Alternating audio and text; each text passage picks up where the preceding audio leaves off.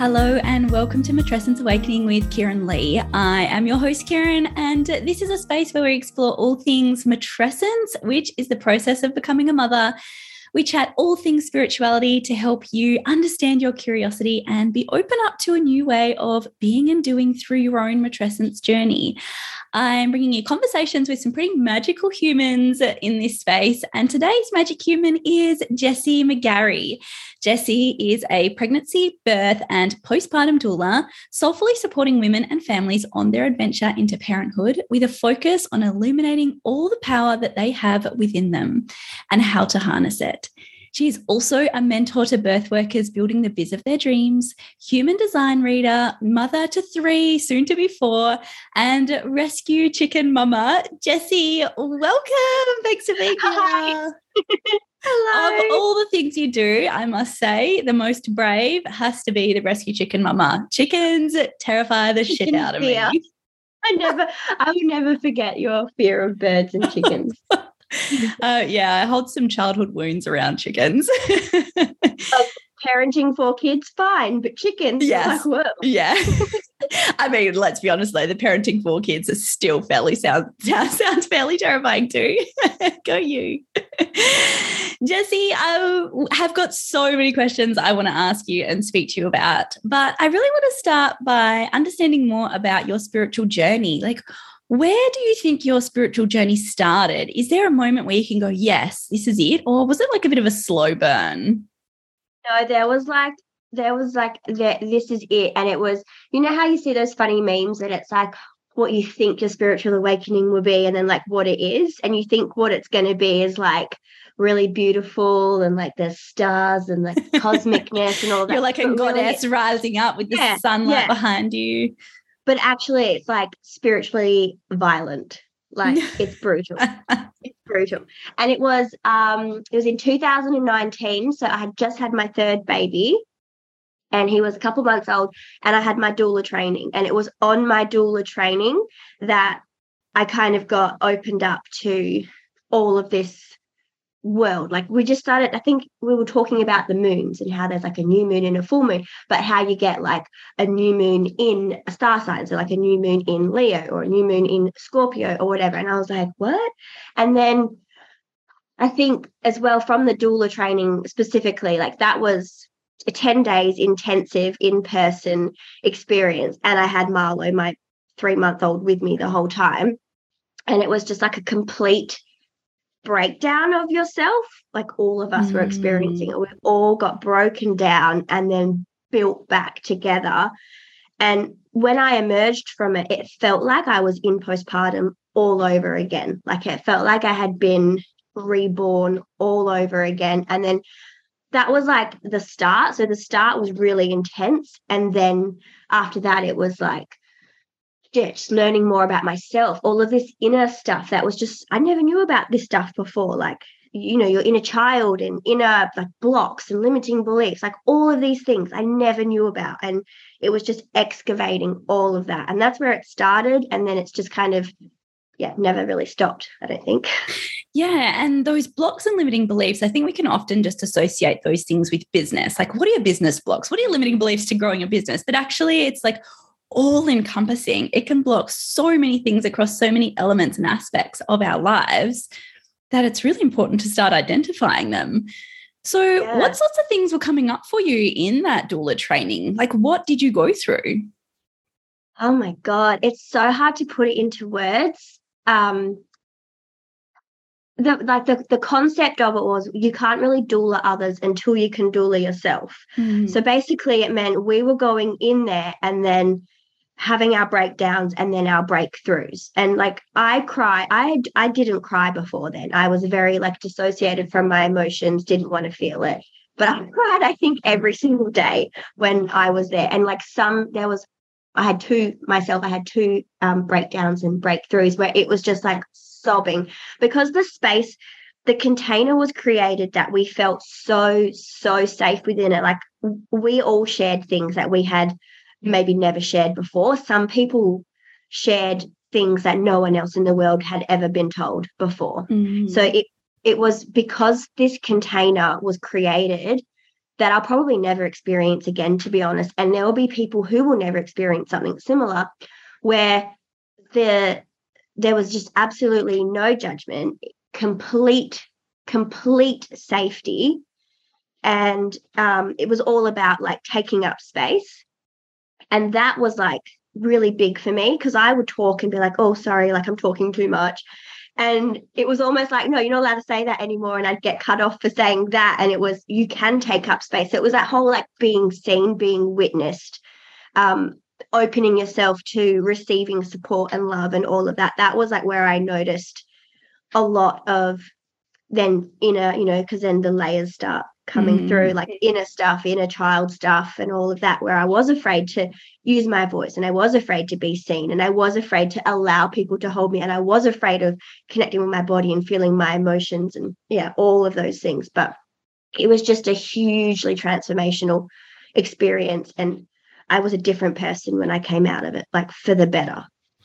How did becoming a different person in 10 days change your life? Like that sounds so intense. And I know something that I, when I support my clients through, it can often be like, it's actually really huge to change and let go of things that no longer served you. So I can imagine that coming out of 10 out of uh yeah 10 days of training and being a different person there would have been so many things that shifted and people would have just like blinked and you're a different person. Mm. How did you find that experience? I part of me like really liked the thrill of it. Yeah. I really liked the um intensity of it and then the other part of me was like that was really freaking intense and it the hard part was as well like we would it was 10 days but at the end of each day i was going home so i was like coming back to my regular life where i was parenting three kids and my husband was there and it was it felt like a little bit of a double life for those sort of 10 days until I really committed to this new version of myself. But it was just, yeah, it was really, really intense. And even my husband was like, You're really, you're really different. And I think that was, that took a lot of work to, to kind of get through because I don't I don't I didn't realize I was gonna change.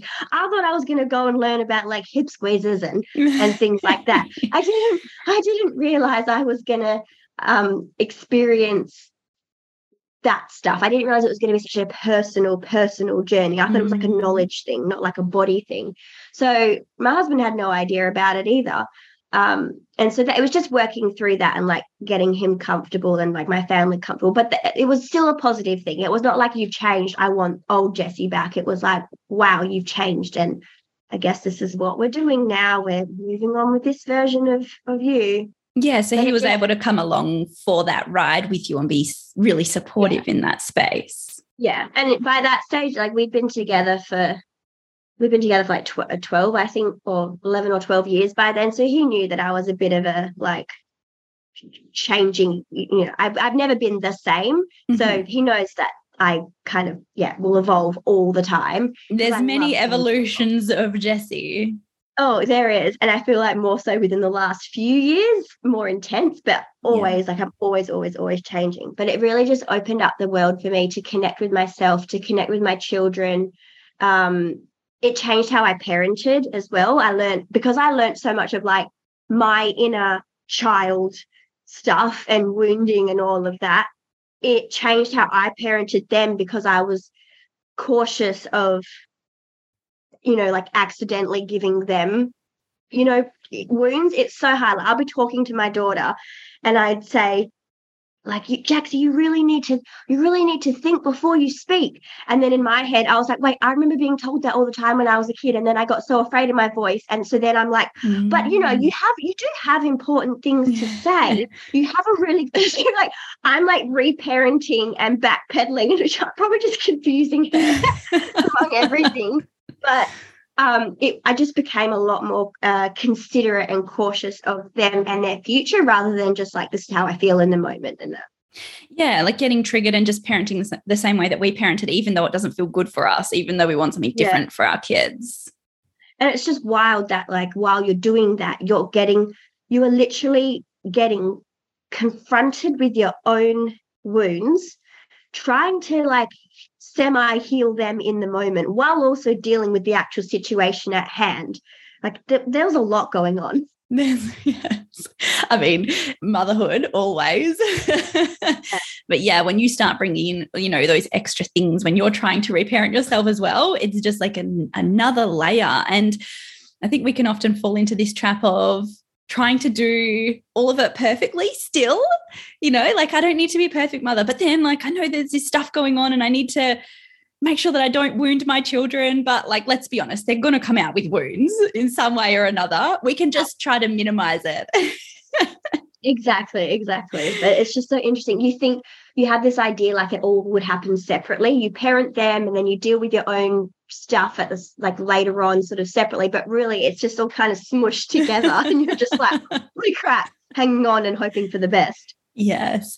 And so your doula training really sounds like it was just the rebirth of Jessie, like just another birth that you went through. And I think um, what you were saying about you didn't realize it was going to be so in the body. You thought like you were building knowledge, but it was actually so deep in the body. And I think that's a perfect metaphor for birth as well, because we often think like we can get all this knowledge and we can learn all of the stuff, but actually, if we're not connected in with our body, it can really, really impact our experience. And you being the incredible doula that you are, do you see like when you are supporting your parents? Um, how that really getting into the body and learning about yourself and stuff, how does that really impact the birth and then like moving into postpartum from that space as well? Hugely. It makes such a big difference.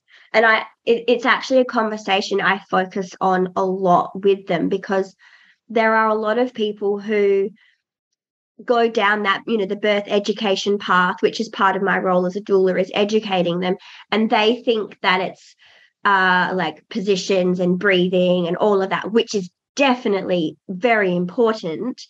But I say to them, you know, there's a point where your brain doesn't, it's not there anymore, and your brain isn't going, what position should I be in?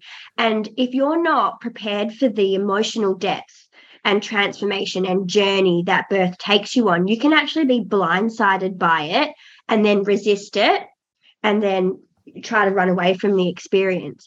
So it's that real preparation of like that the you know the the practical stuff the breathing and all of that. But also i want you to know that when you're in there you're going to experience things you're going to go through healing as well. I witnessed a lot of healing in birth um, for those who are really open to it which means you know they're crying and they're releasing. But the cool thing is once they've had that release they usually you know there's usually a baby that's mm. about to be born or or some, something like that. Um it's like they sort of emotionally block themselves. So those releases are really important. And then that because they're uh, welcoming that connection to their body to feel what they have to feel and to feel safe enough to express it or release it or voice it however they can and know that they're going to be held whilst they're doing that it just allows them to tune in further to their body and their baby and what they need to do. And so then they will find themselves in a position that they maybe didn't even realize was a, a good one to be in because their body's like, go here.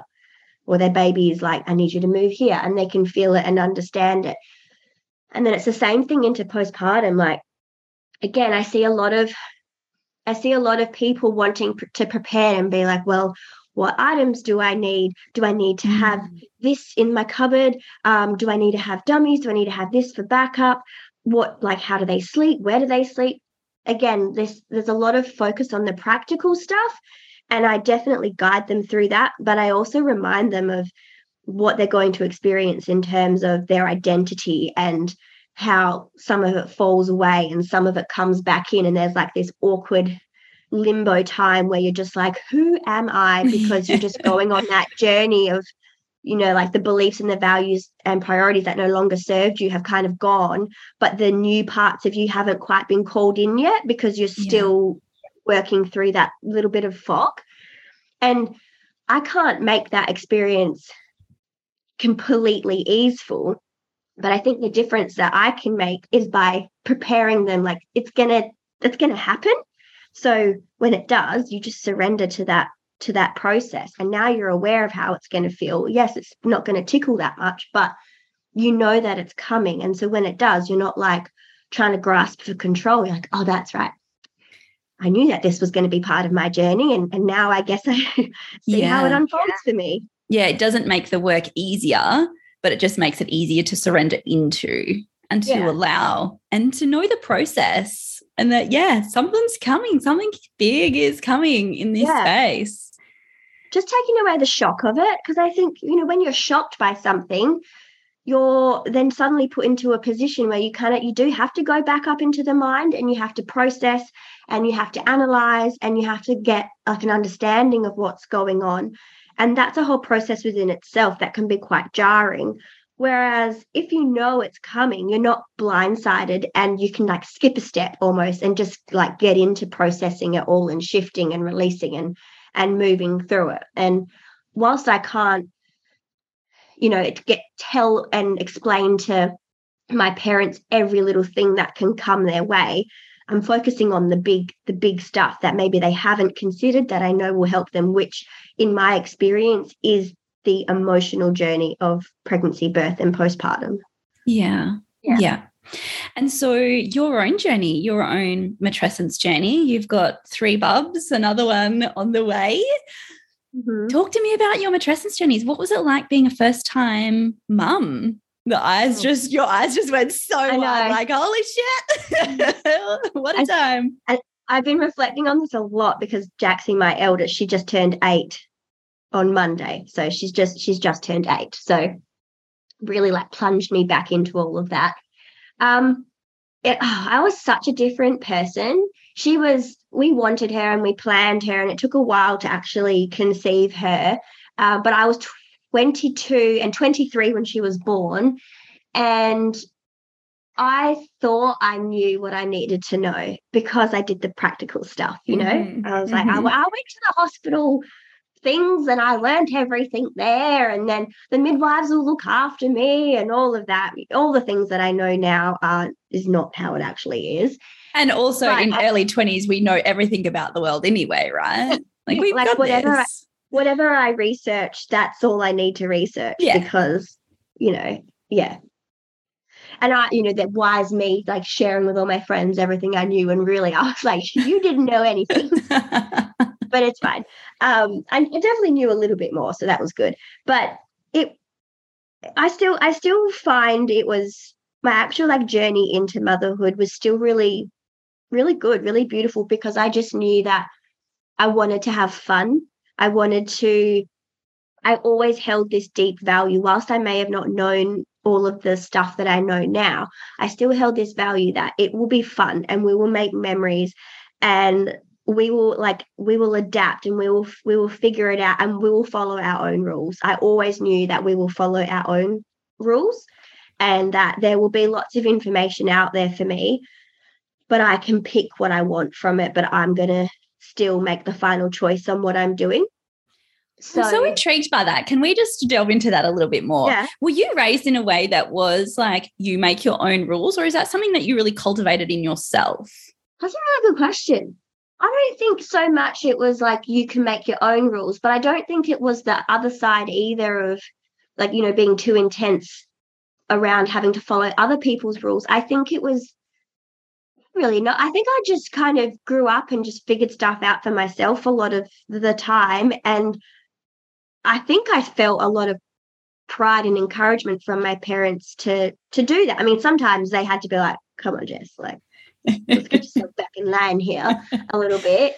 Um, but I've kind of always, I've always wanted to be like different, like u- unique in the not not in the standout way, just in the like, well, why do I have to do what everyone else is doing if I don't want to do that kind mm-hmm. of thing? Mm-hmm.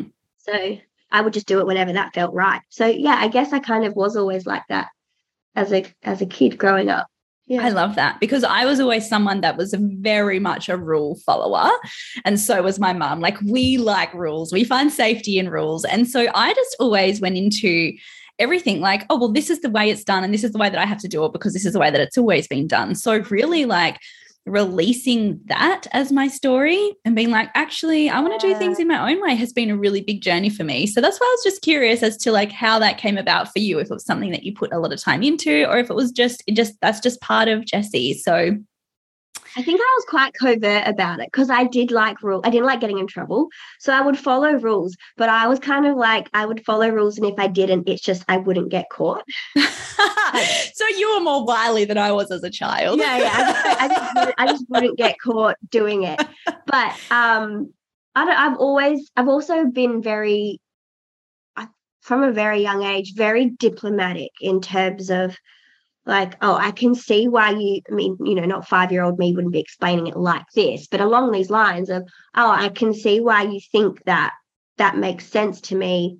I actually think different to you, but I don't hold anything against you for having a different view. So I've, I think I've always grown up with this idea that there are always multiple options, and then you can kind of just choose what's what's right for you. So sometimes following rules was what was right for me, and sometimes I'd be like, I don't like that rule, so I would secretly do another rule or mm-hmm. whatever. Like I'd be the kid who they give you an assignment at school, and you'd have to do like you know, a project like a presentation. And then I would be the one who would go and do like a whole freaking movie video thing because I'd be like, I want mine to be like different. I don't want to do what's expected of me and I'll do that. Mm. So it was always like that growing up. Yeah. Yeah. And so with Jaxie, so you were making your own rules. Mm-hmm. And yeah, then making my own rules. Number um, two come along, Jagger. How was it juggling yep. that? Jessie juggles too same same deal same deal i was like you know what again we'll just we'll just figure it out because by having him i the mothering part i knew like i knew about how they sleep how safe they are when you know they cry and you're comforting them but maybe they're still crying but still understanding that you being there is still making them feel safe um i knew you know like all of those things that you discover as a first time parent i had all of that in my pocket like that that trust in myself to, to mother. That was there. What i didn't know and what i was going to figure out was how you do it with two of them. It's yes. the, the, juggle part and little with, things like with competing needs. Yes yeah and only two hands.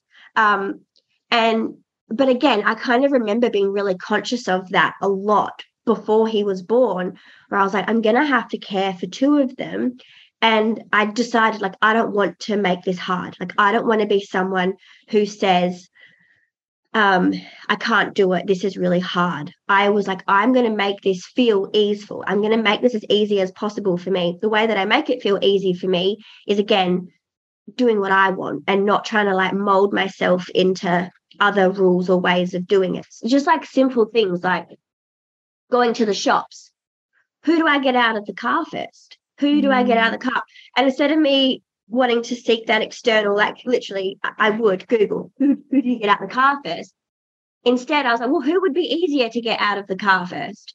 Would it be getting the newborn out and putting him in the pram and the pram sitting there for a tiny bit while I get the other one out? Um, or would it be easier getting her out and then making her like hold the tow ball and then getting him out? And but it was just I'm going to decide what's right for me and I'm not going to worry about what other people are going to think of like one kid having to wait for the other one or that that kind of thing. So that was just how I how I navigated that was that same thing. Like in this moment, what would be the easiest thing for me to do right now? And then that's how I did it. And that's how I learned to juggle. Um, and I would let some things fall away and some priorities um, drop because there were other priorities that were more important. And I didn't hold much judgment in myself for doing that either because I was like, well, this is the easiest solution. So that's what I'm going to do. Yeah. Yeah. And then I remember, so I know we sort of connected on Instagram around that time that you were pregnant with Marlo, I think. Yeah. And uh, I could really see this shift starting to happen in you around that time in the birth prep and the birth space. Yeah. And you just like really questioning things that were being said and told to you around that time when it comes yes. to preparing for the birth. So, do you feel that was kind of like a bit of a defining moment of like, fuck this, like, I'm not doing it this way anymore? Yeah, that was like that real like birth awakening, I suppose you could say. Um, because it was a couple of, it was in his pregnancy that the concept of doula and all of that came into my world. And that was when I knew that's what I wanted to do. Um, and I was actually going to try and find training before he was born, but the right training didn't come up until after he was born. So I actually signed up for that, I think, after he was after he was born. But um, I knew that's what I was going to be doing. I knew that that's how I was going to be um, supporting women in the world and making a difference and making an impact. And like I knew my purpose was there because in that, that was when I started learning about, oh, you don't birth on your back, or you don't have to birth on your back.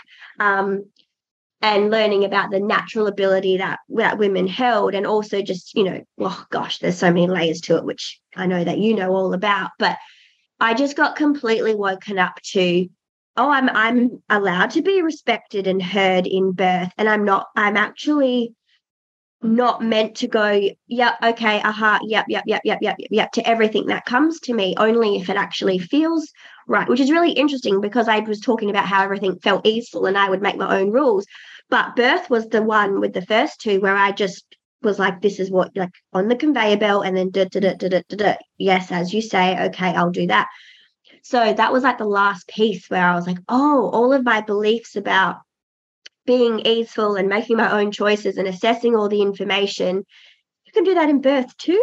Yeah. Okay.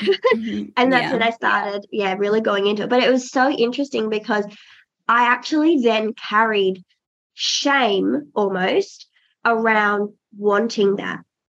Yeah. And I was really um protective of my experience where I didn't really tell anybody that I was like doing hypnobirthing or um, I didn't tell anyone about all this new information I had about birth and how the uterus works and breathing and all of this like epic stuff. Like I, my birth nerd passion was just lit on absolute fire and I loved it because I'm like a sponge too. So all the stuff I was learning.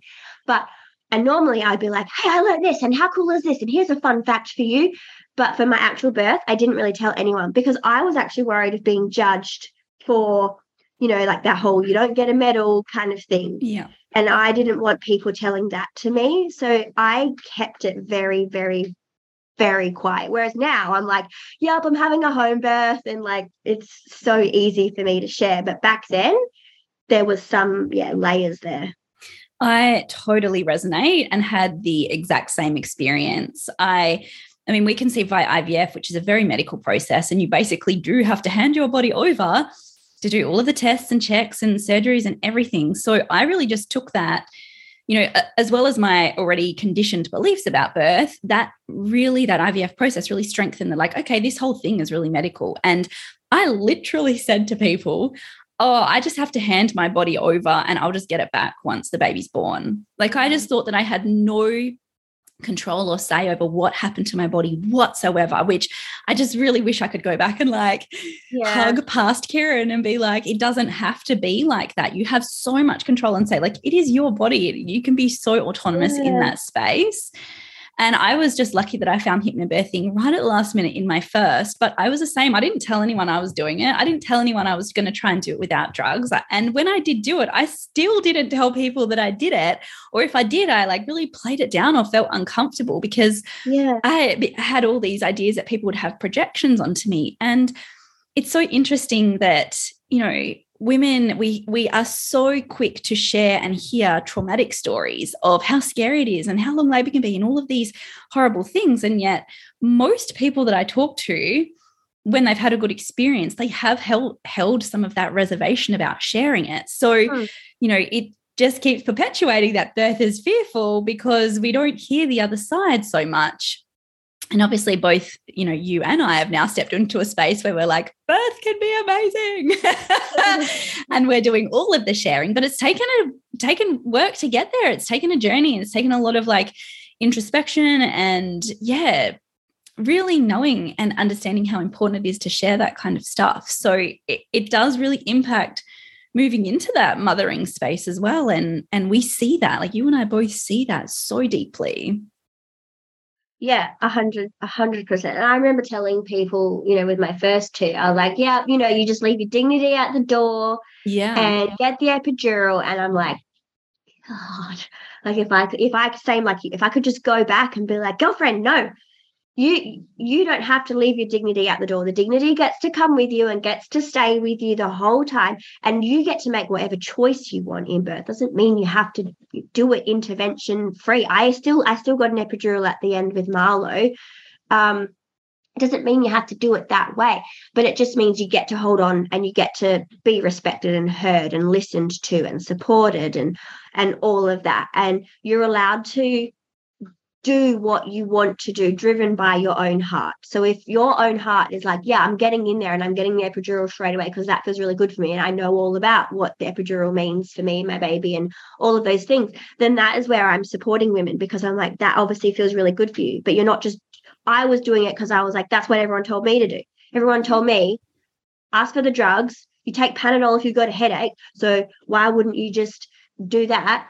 And um, leave your dignity at the door and hand your body over and trust to experts and all of that. And so deconditioning from that was really like painful almost like really mm. painful because then there's guilt and stuff that i carried on like i wish i knew all of this stuff before and all of that like moving through all of those things and now that's why i am such a, a voice for that and speaking to that because i do want to gently illuminate this possibility for women, which again, it doesn't mean you have to have an intervention free birth. It means yeah. that you are just in charge of the birth and how that unfolds for you. And Marlo's birth, I, that was, that was so amazing to me because I felt so present and so in touch and, and a participant in my birth. I felt really like a part of it. And I, and his his one I do remember most clearly, not just because it was the, the last one, but there were so many moments like I could tell you it quite in detailed form how it all went out. Whereas the other ones, it's it's not because I I wasn't in it. I wasn't part of it. And for me, and I think for many women, that's what it's about. It's not like I'm going to put myself through pain and grit my teeth and suffer. It's just unexplainable way how experiencing your birth and being completely in it, however that looks for you, is really healing and nourishing and replenishing. And it is that unexplainable thing that just, I think, satisfies us in a way. Mm, yeah. It's like you're just kind of planting that seed. And then the women that choose to water it, that are called to water it, can water it. And if not, then people will come back when they're ready or they'll find their own other ways to support and exactly. move through that time. Yeah. yeah. Just, we all have our own path to be on. And, yeah, exactly. And I don't want to force anyone onto a path that doesn't feel right for them. But for me, it was that one little, literally, it was a someone shared a post about a doula, and I was like, "What's a doula?" Wait and a second. That, yeah, and that literally unlocked everything. So if that didn't come up, then I wouldn't have chosen that path but because it came up and i felt called to it that's where i went.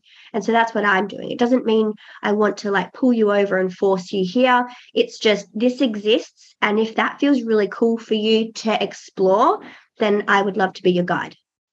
Yeah and i remember the exact moment that i was like i can get into childbirth education. It's like a really defining moment. And i remember it so clearly because I had allowed myself to be open to the possibility. I was running another business that just didn't feel inspiring. It didn't feel like I was contributing anything. And I didn't really know what I wanted, but I was like, I need to be open to figuring out what I want. And so I really opened my heart and opened my mind. And if I hadn't, I know that that moment that that really triggered in me would have just passed so fleetingly and I it would not have resonated but because I was open to the possibility of what is going to make you feel fulfilled and feel really good and feel really nourished. As soon as I saw it, I was like, that's it. That's the one. Yeah. So not getting grabby around like, I must know the answer and I'm going to like journal out my values and like figure out a, a life path here. It's just like, okay, I'm just going to be open. Like what's feeling really good. Yeah. And just following that. And so how are you preparing differently for baby number four? oh my gosh, it's just worlds apart, worlds apart. I'm just, I think, like the most, the best way to describe it is I'm just intentional. Yeah. Whereas the other, the other preparations, I was more intentional with Marlo, but this one is just super intentional. It's being really every choice that I'm presented with, I'm being really conscious and intentional around it. And I'm not picking anything just because I feel like I have to. Um, like the other day, my doctor was like, Your iron's really low, and I recommended an infusion. And I've never had an infusion before. And old me would be like, Yep, yeah, sure, sign me up. Infusion sounds great boost me up whatever but this part of me i still might choose it but i'm like wait i don't i don't know what i want to know about this first. So i'm going to research that and talk to people and i'm going to make sure that whatever choice i make is a really aligned choice. Whereas yeah like past me would just be like whatever i'll just we're going with I'll the flow. Yeah you you say to do that cool i'll do that. Mm-hmm. so it's just a lot more intentional. It's a lot more um focused on just what I want, what feels good for me, what feels right for me, what feels safe for me. And there's really not much external stuff happening this time either. Like I, I have read some books, but most of it is body work, so chiro, um, NET, the neuroemotional therapy, uh, kinesiology, um, I'm doing a limbic imprint recoding session, which is when you go back on like your previous birth and you essentially like re-imprint it to kind of feel a bit better for you. Um, to help with fear, I'm doing a fear integration ceremony. Like it's a lot of focusing on the body, focusing mm-hmm. on the inner stuff, focusing on on that.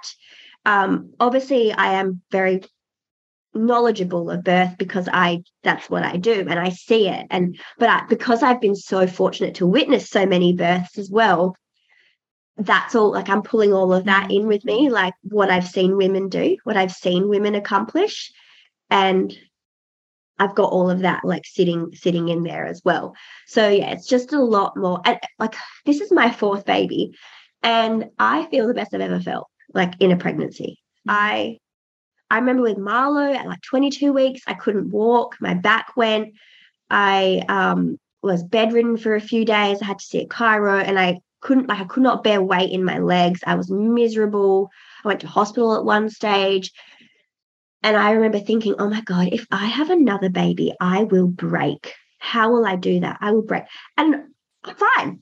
Yeah. I'm here to tell you I am perfectly fine. Like mm, I feel mm, so amazing good. what the body physically holds, isn't it? Yeah, I feel so um even like emotionally, I feel a lot more solid and and stable emotionally to like I think because what I'm doing is I'm nav- I'm processing and navigating as they come up. Like I'm getting emotional, but I'm like, oh, I'm emotional now. So let's move through this instead of I don't have time for these feelings and then pushing it down and then exploding later. Yeah. So it's just yeah very very aware of my body and my emotions this time and it's the way that i can actually physically feel it playing out is worlds apart from my other experiences mm, what a beautiful thing to be recognizing and and really like celebrating in yourself as well yeah so proud very i'm proud i'm proud of myself because i've always been like a heady a heady person and but also like the part of me who's it's like evidence. I'm like, okay, yeah. I've done all this, I've done this body work. I've I've seen a chiro since since Marlo and I've put all this effort and work into myself and emotional work into myself. And this is actually the result. Yeah. Oh, how beautiful. How beautiful. And so you are a multifaceted human being and a business owner. And one of the other things that you are doing and loving to bring into your, your community and your world is human design. So mm-hmm. for anyone who's never heard of human design or maybe heard it and they're like still not really sure about what is going on with human design, can you give us a quick overview? Yes. So human design is it's a modality and it's all about coming home to yourself and uh, remembering who you are. So it's not getting giving yourself anything you didn't already have. It's it's pretty much just a reminder of like, hey, you've got this actually within you. Um, it's just probably maybe a little bit deeper than you thought. So um, it's got uh, I Ching, astrology, chakra system, like all of it's pulled in. So for those who maybe are familiar with astrology, you're not going to get completely like polarizing information. It'll actually complement and supplement each other because it's taking that part of you within it. Um, And the concept of it is that the soul enters the body 88 days before you are born. So it's not so much when you're born that decides your design, it's your design decides when you're going to be born. So your birth portal, mm. being your birth time, place, um, and day, is already decided for you. So whether you were induced or a planned c-section or you know anything like that if you weren't spontaneous that was that you that was your destiny to be born that way you weren't your human design isn't affected because you were chosen when you were going to be born or you've chosen for when your child would be born and then when you were born you're born as like your purest self and it's in human design it's represented by this chart of like shapes and lines and all of that which looks confusing but i'm like wow like you know those memes where all of the numbers like zoom past their heads. That's me when I see a chart. I'm like, Whoa. but that's your purest, purest self. And then over time, you experience conditioning in the form of like societal conditioning, family conditioning, and then just your own lived experiences. And those that conditioning kind of like puts layers onto you and can kind of pull you away from your most easeful, less resistant, joyful um, pleasure filled self. So the concept of understanding your human design is being able to then integrate it and, and then eventually embody it completely. And then you are living a more aligned life. You are living wow. a more easeful life. And so, how does understanding this actually support that connection to ourself? Um, okay, I'm, I'm trying to like explain it without overwhelming with information. By underst- it's it's almost like a a map, like a, a pathway to this is the version of me that can exist where I can find the most ease um, and less resistance and and feel joy and all of that. So how do I get there? And it's that as a reader, that's my job as well, is to explain this is the conditioning you may have experienced. Here are some things you can do to help minimize that. And here are some things you can do to integrate this new it's a habit essentially. Like you're trying to bring this new these new habits in so that you can embody it. So when I describe your design and understanding it, the process that I like to talk people through is first you have your awareness. So that's your awareness of your design. And then you have your integration. And that's when you're recognizing where the conditioning is showing up in your everyday life and then practicing changing that, practicing doing things differently. And sometimes it's just recognizing it and going, yep, I'm still doing things the same way that I was before, but I see that now. Like, even that is good. And then eventually, like, making different choices and steps forward. And then lastly is embodiment. And that's when it is it's it's the habit it's the you follow your design easily and that can take a long time like it, it, it's taken me a couple of years and for most people it can take about 2 to 3 years to really uh, embody and and live their design and your chart like i could read a chart for days for days because there's channels and then there's gates and then there's planetary alignments and then there's circuits and because there's so many things. When I do initial readings for people, I don't even go to that. I don't even go there. I focus on the basics. And I always say, like, this is the basics, but it's not that basic. the basic bitch of human design. yeah. But I'm like, really, it's like so multi layered. And like, this takes so long to get into your system. And it's looking at your t- your energy type, so who you are as a projector or a reflector, as you are, and um, and then your invitation, uh, your invitation, your strategy, and then your authority. Like those are the main things, and then there's some other little bits in there that like your profile and that that I'll go into, but just that basic understanding of those is enough to start changing your life and inviting more ease. But it takes a lot because you are basically up against all the conditioning that has taken you away from that.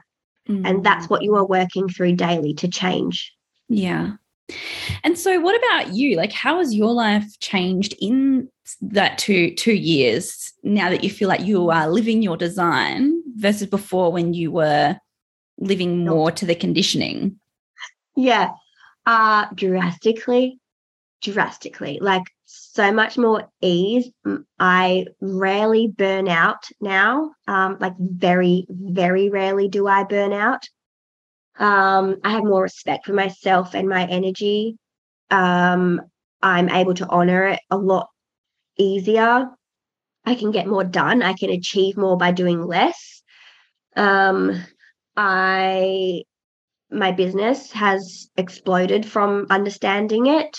Um, I make more money. I spend more time with my family. Like it's just so much more ease and joy has come into my life whilst not sacrificing my needs and not sacrificing my voice and not sacrificing my truth. Like i haven't it hasn't been one or the other. I i feel like i'm able to have it all since understanding my specific design because i was living before that a design that was not me.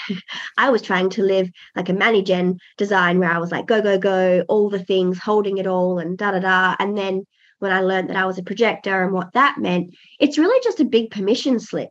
Like here you go. Yeah, you do work in only a couple of hours, but can get so much done. And then you are actually allowed to rest. Mm. And like that permission slip and me taking it and being like, that's how I roll. I will smash out a bunch of stuff within a few hours that maybe other people can't do, a whole day's work. But I'm allowed to stop after that instead of pick, packing my plate with more stuff because I'm like, well, there's more time in the day, so I may as well. So just like cutting that out of my life has changed. Yeah. So is that how you avoid the burnout? You're like, I'm just going to smash out a couple of hours and then like give myself that permission yeah. to rest, not feeling like I have to fill that blank space. Like blank space in my calendar doesn't mean must be filled. Yes. Yes. So before my conditioning was blank space. If I'm not doing something, I'm lazy. And that is like typical projector conditioning there. And like the, the other energy types, we sort of all overlap in different parts. Um, but then understanding that actually having that having that rest is how my energy functions more correctly. Um, and that's how I actually make the most of my time. And I am overall more productive by following that. That's what made the difference. And when I'm reading for people, that's what I'm explaining to them. I'm explaining how their energy actually flows so that they can then honor it and flow with it instead of trying to force it because we all every energy type has an energetic limit where we basically have to rest. And it looks slightly different for everybody. The way we hold our energy and the way that our body gives us energy is very different for each type. But understanding that is that, first of all, that awareness. And then it's that integration of, oh, so how was I not doing that? And then how can I invite that respect and honor of that flow into my day more and more? And for some, it's just recognizing when that when the energy is dipping, when the waning is happening, and then being like, okay, so that's what's happening now. And then going, oh, and now I have all this conditioning coming up around wanting to rest, but that not being good and all of that. And and then processing that and stretching that. Because I used to mm-hmm. sit down and rest and just be like, should I listen to a self help podcast while I'm sitting down? What if I write like a to do list about all the things I have to do? So then I was trying to be productive while doing nothing. But now I'm like, I'm sitting down. yeah. Yeah. Because when you hold that guilt around resting, you're not actually resting because your energy is yeah. still scattered and like busy and rushy and you're not actually just like fully releasing. and that took me like a couple of years. So it took me a while, first of all, to be like, oh, like actually understanding where my surges were and when my ebbs were and understanding that. Then it was the integration of it, like, right, I'm dipping now. So this is where I have to actually step back.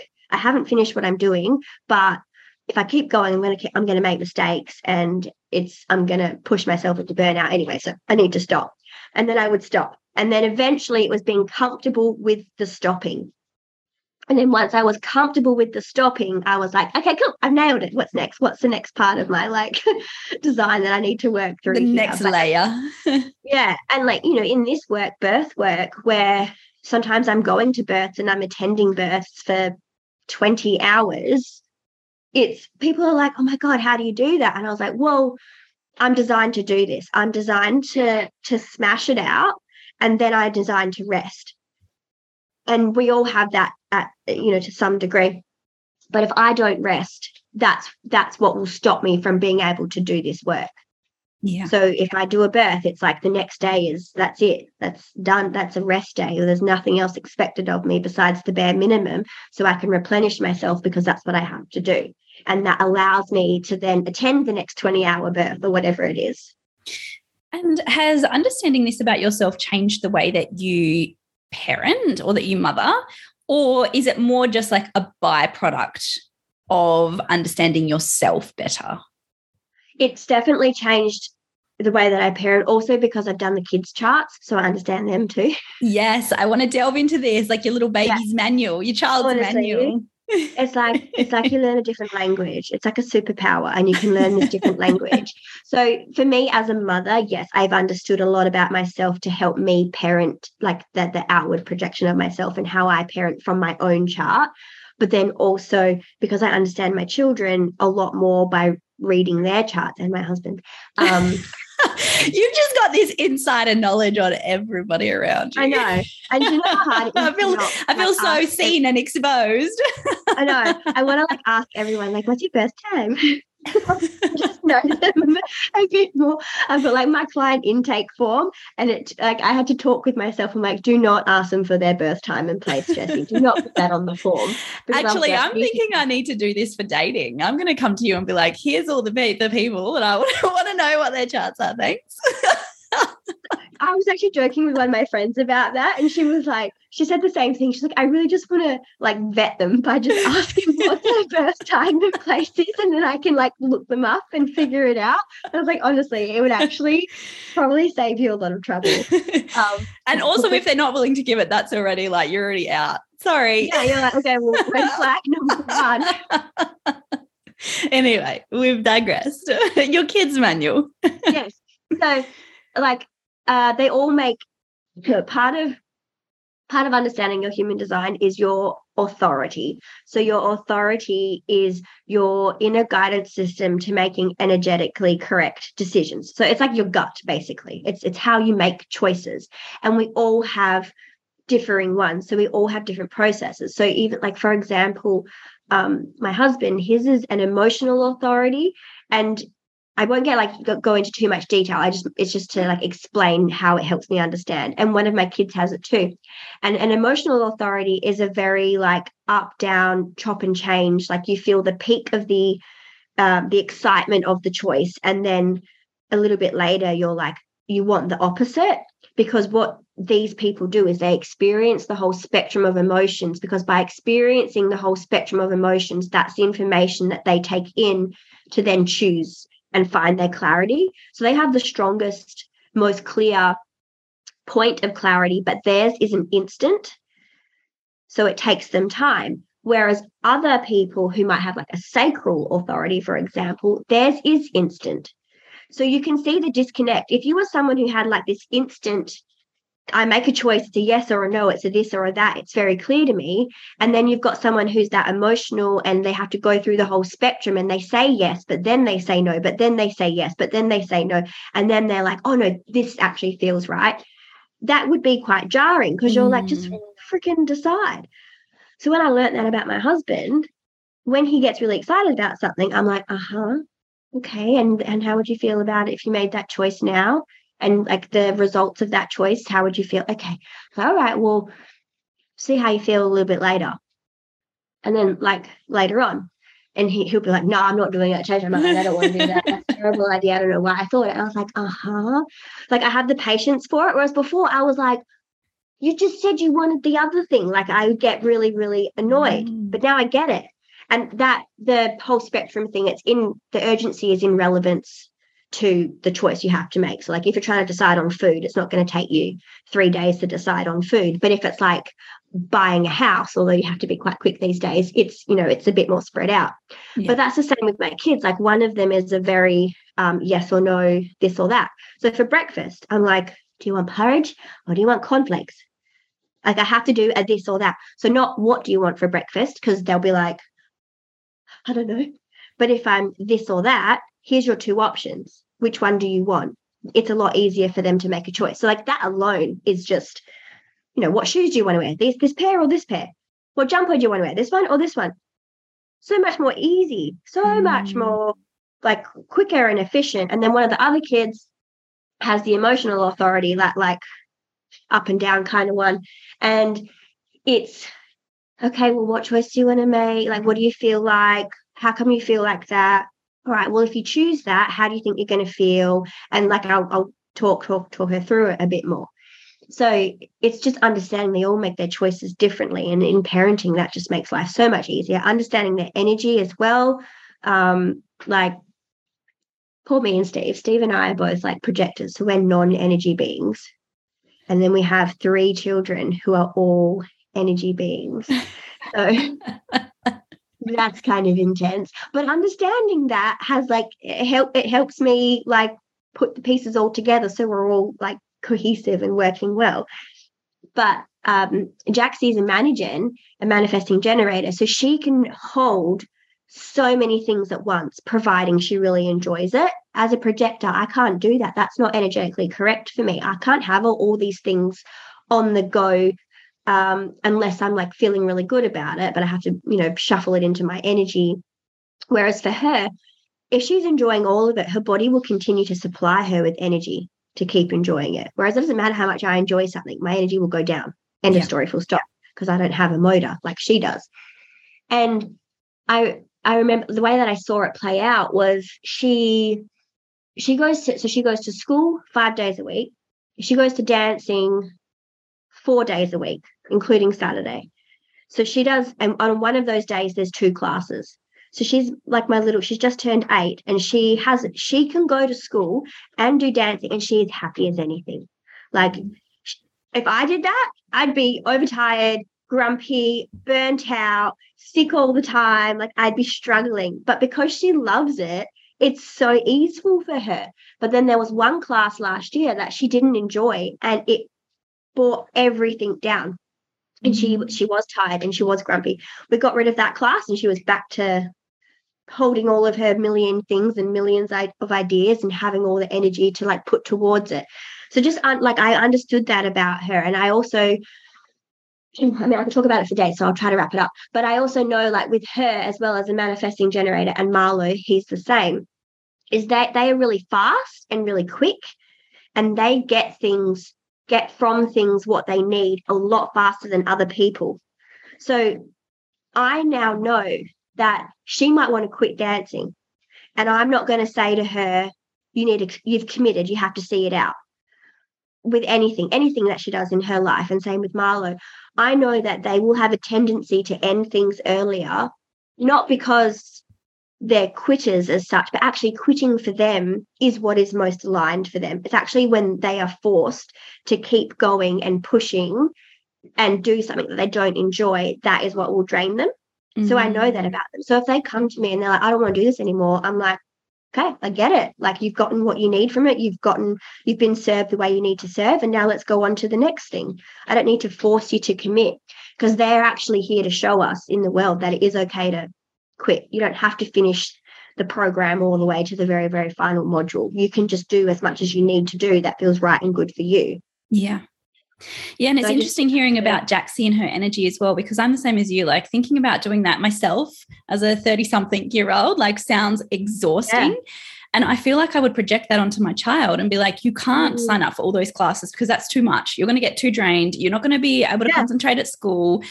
But knowing that, like, well, actually, if she enjoys it, she can just replenish her energy again and again and again and again. And I don't have to project my energy type onto my child and hold them back or restrict them or change the way that they show up in the world. Precisely. And it's just knowing like we all have different energies. We are all designed in different ways. So, yes, how I am is not how my children will be.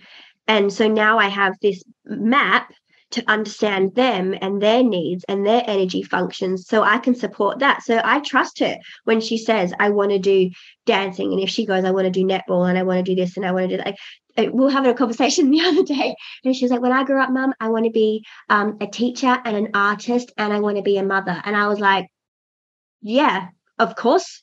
Like I, you would be able to do that. You would you be totally do all those things. I know you could do that. Yeah. like, yeah. I, whereas like maybe before I knew all of this, I'd be like, you know, you that sounds good. You probably have to pick one though.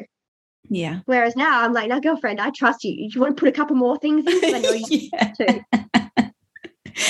and so, baby number four, what's going to be the first thing that you do? Announce the gender, announce the name, research human design.